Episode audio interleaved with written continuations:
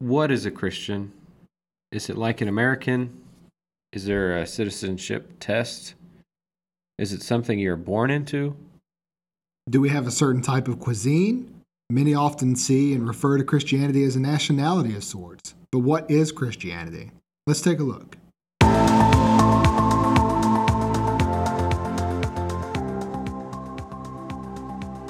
Welcome to Where There Is Hope. Here we offer inspiration and encouragement from the Bible. With Travis Renfro, I'm John Lindsay. We're glad you're here.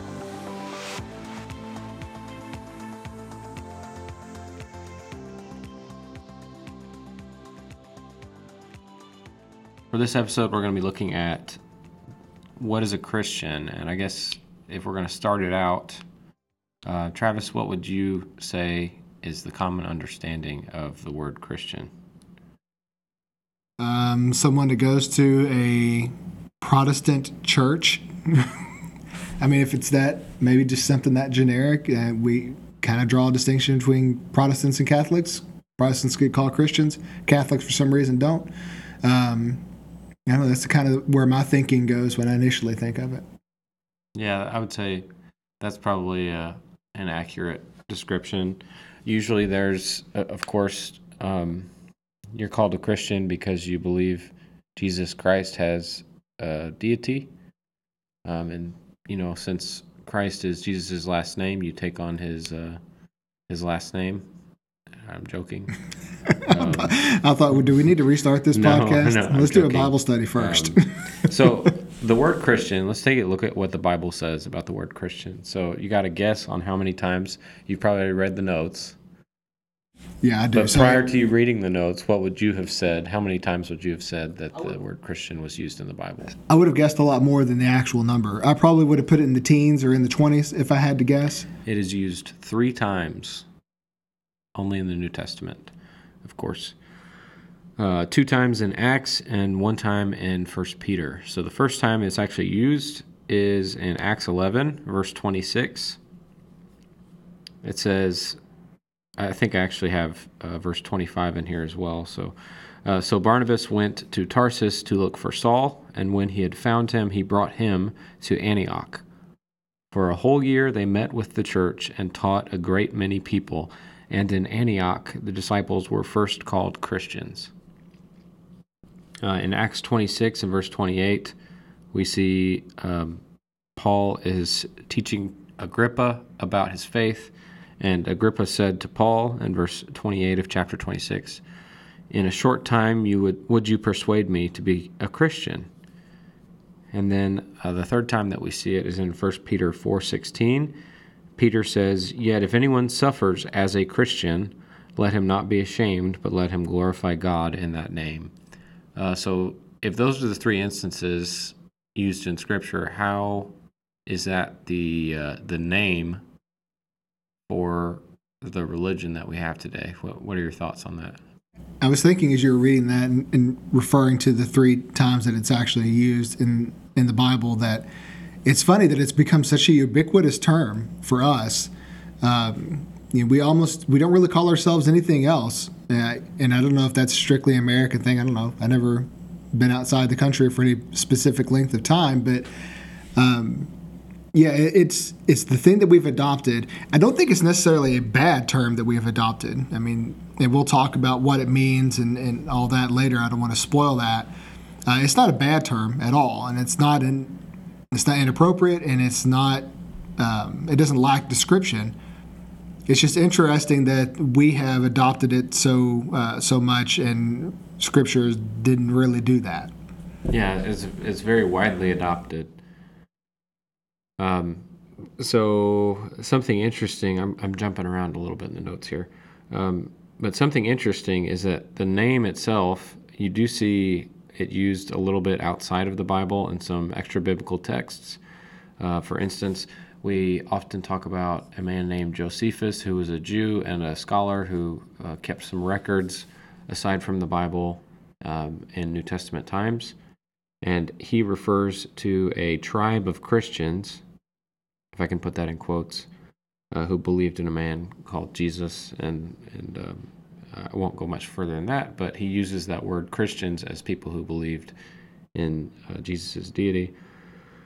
Um, but aside from that, we don't really see a, you know, like nowadays we see a, uh, I could say a, a, cultural division, maybe, if that's the right word, uh, classification, however you want to put it, of Christians. But we don't really see a big division or recognition, I could say, between Jewish people and Christian people that is recognized by some form of government until about 1896, uh, when the Jews were actually taxed on something and the Christians were exempt. So there we see um, at least that there's something that separates the two of them in that instance.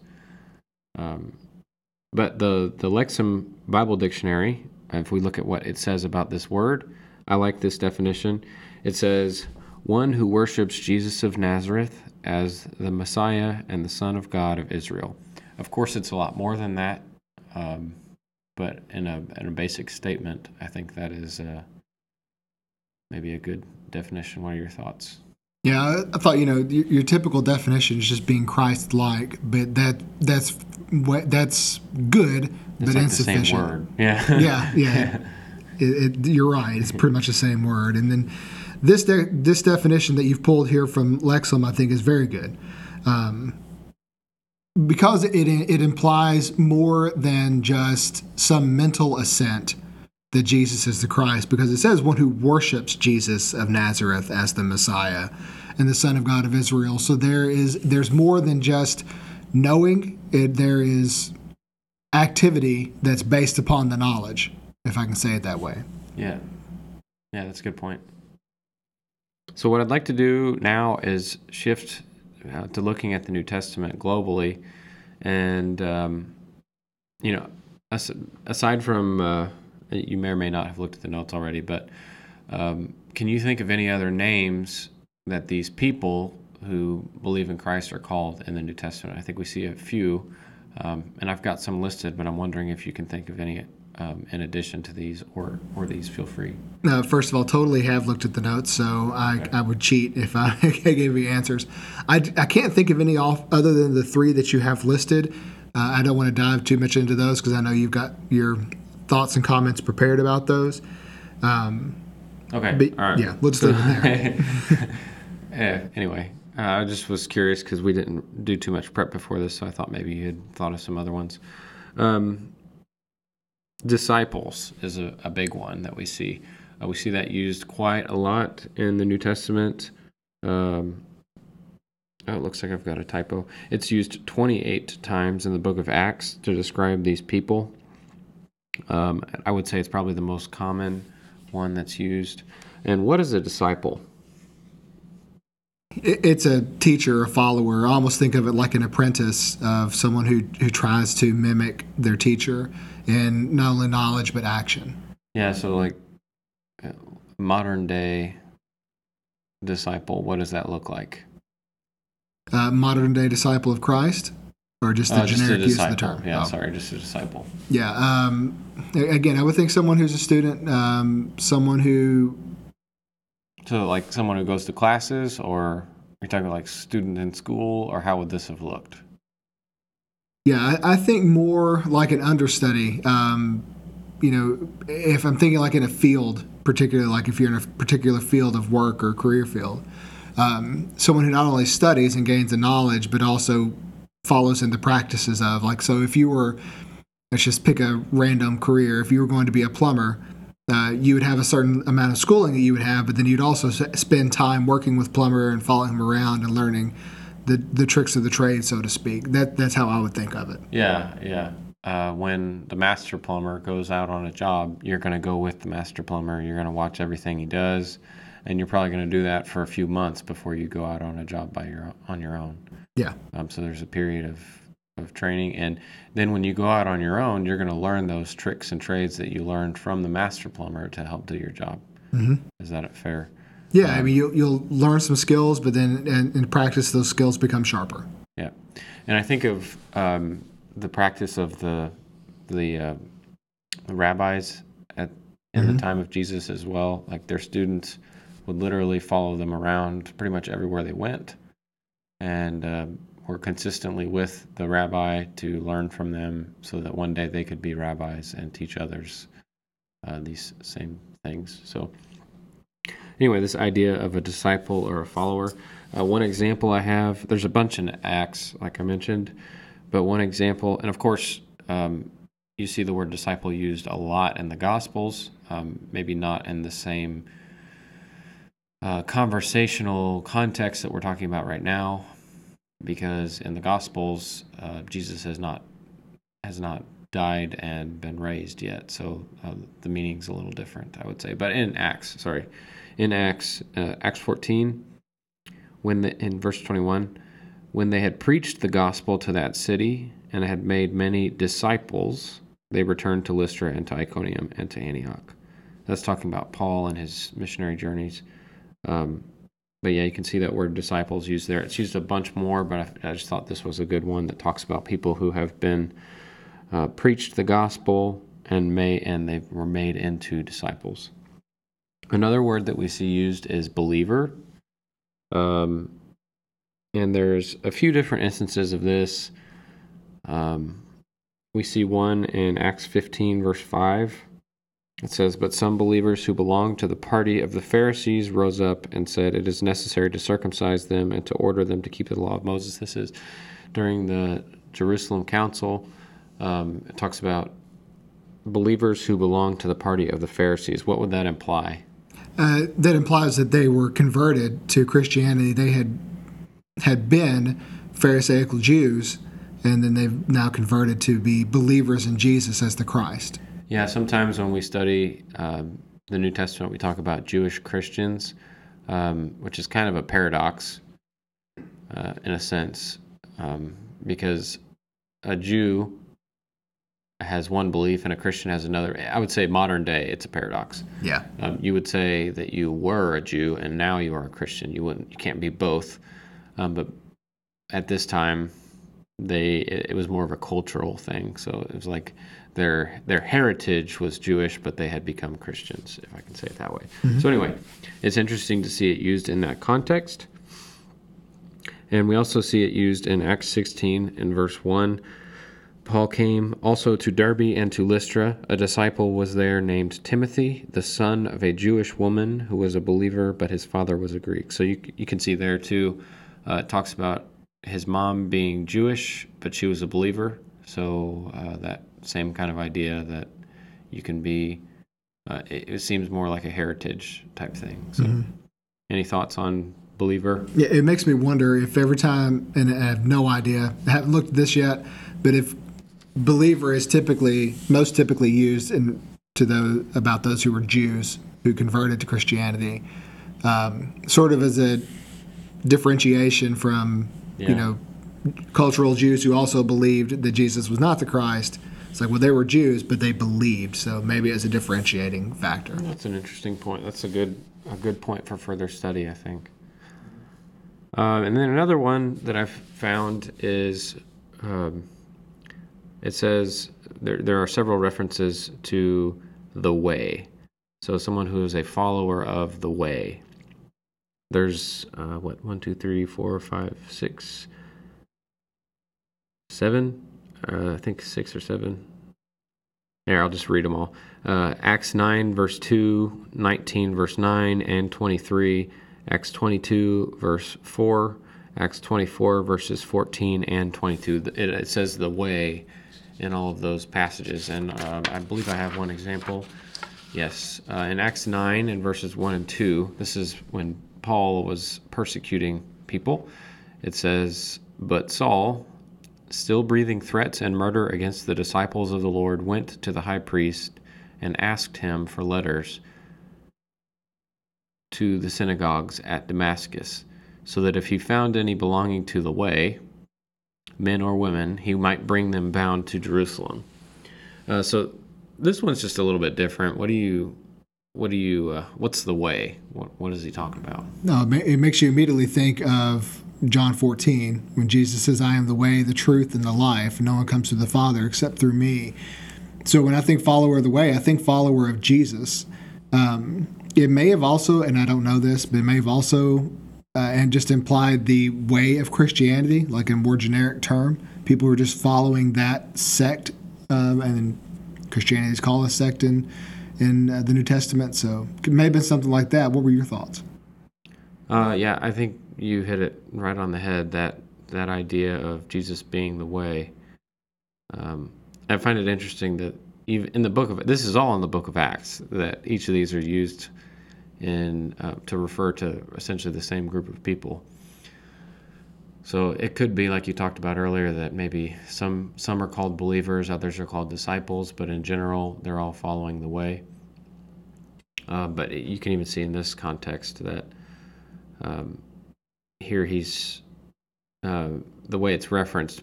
Saul is an outsider looking to persecute people within the way. So it could be once he's within the way that he refers to it differently. I don't really know. Uh, but it's it's interesting. So you have these these uh, disciples, these believers in this way, and these people who follow this way, all who are essentially the same group of people called Christians. I'm so, curious of those four. Christian, believer, disciple, and follower of the way. Which one of those do you would you prefer if, if you had your druthers on how what someone called you? I would say a disciple. That's me, a disciple of Christ.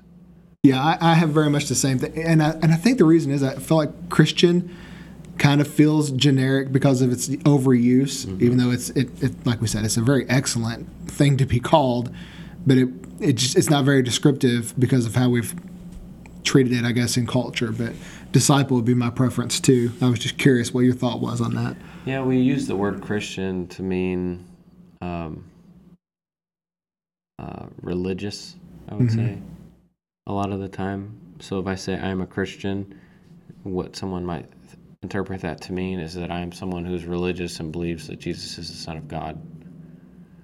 Um, but there's so much more that goes with that. And if I say I'm a disciple, uh, I think it, a lot of it is overuse in our our common our common day.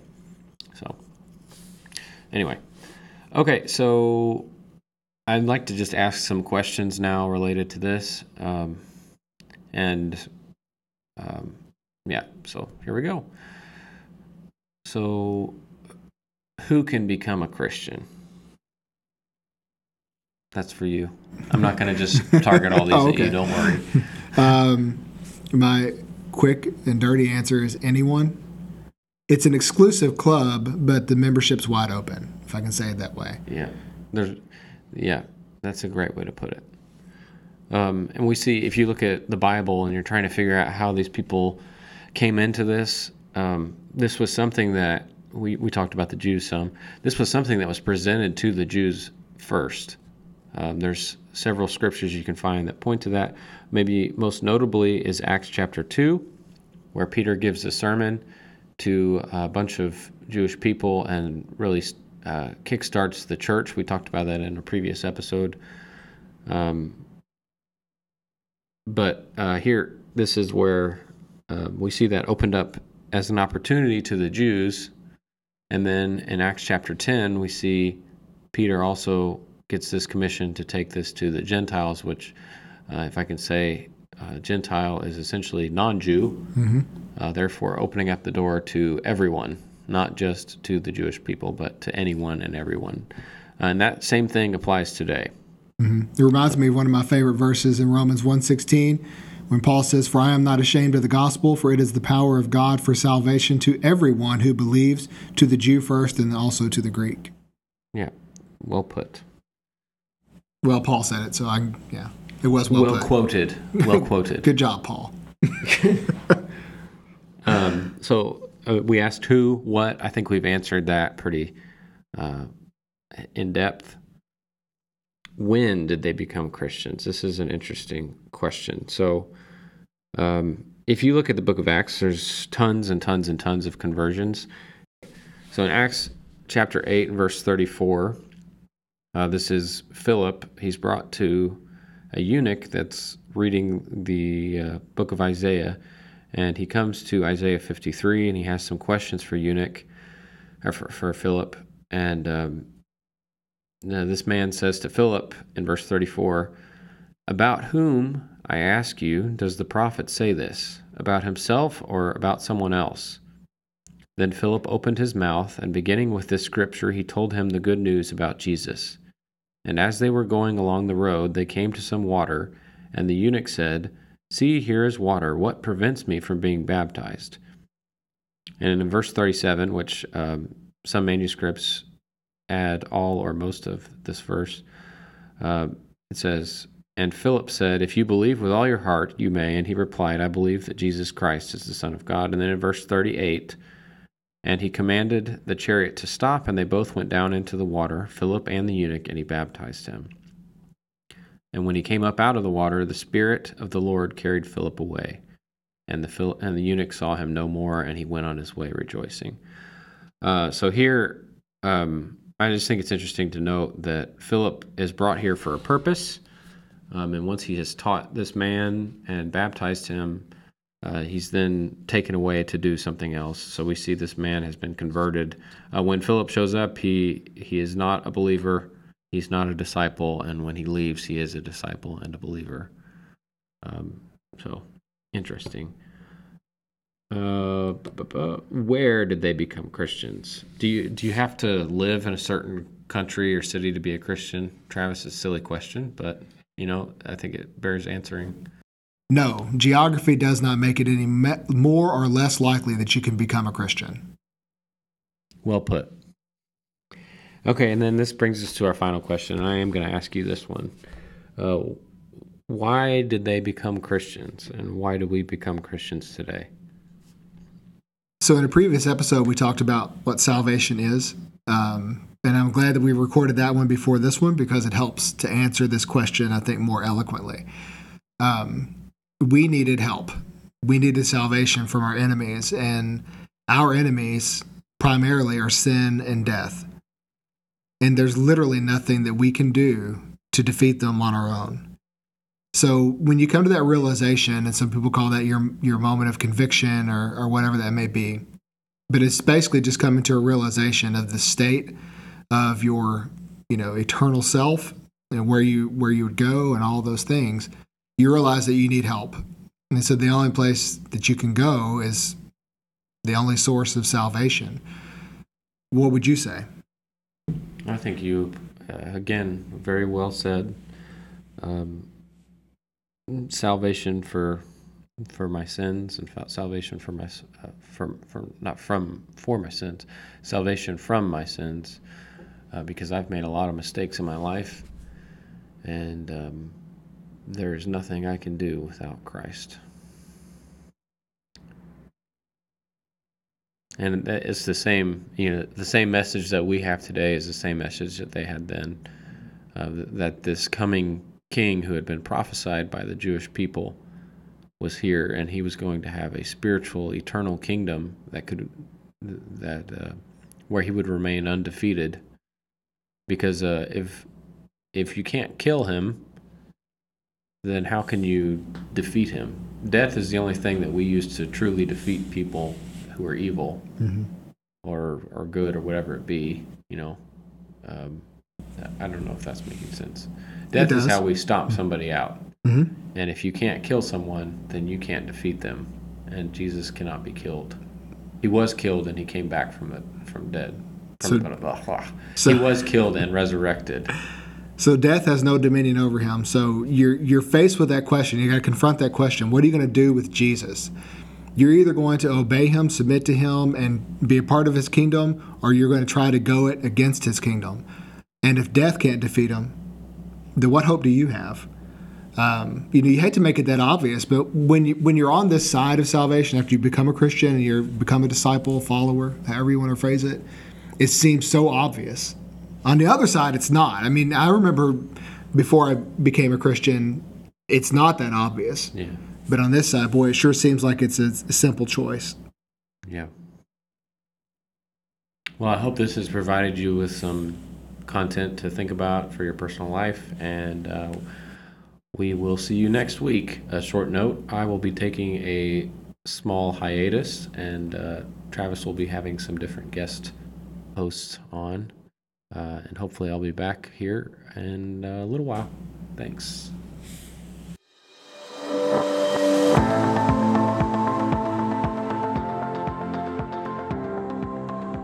Thank you for joining us where there is hope. It is our goal to share the hope and joy that we find in scriptures with you. If you like what you hear, please subscribe and leave us a review. You can email us at WTIHope at gmail.com. Lamentations 3 24. The Lord is my portion, says my soul. Therefore, I will hope in him.